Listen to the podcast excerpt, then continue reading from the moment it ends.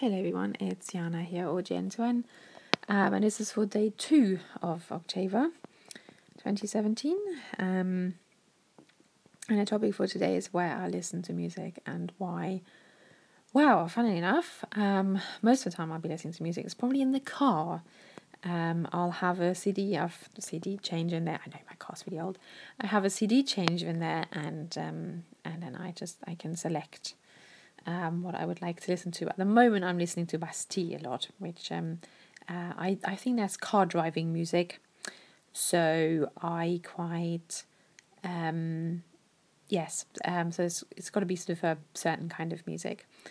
Um, and yeah, at the moment it's Bastille, so I, I listen in the car a lot. I like that because it doesn't distract me from, from driving too much. Um, whereas at home, we very rarely have music on. Um, both my children um, play an instrument, so um, they produce their own music, um, as does um, uh, my husband, and sometimes even I do.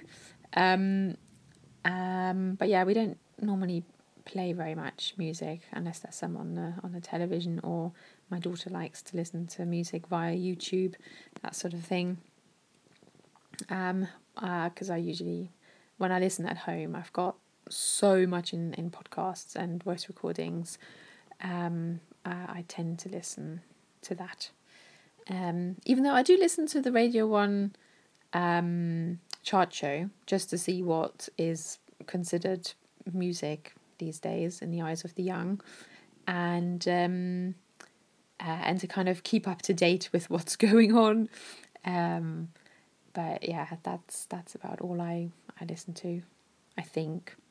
I might have more ideas and I might have to add that for another day.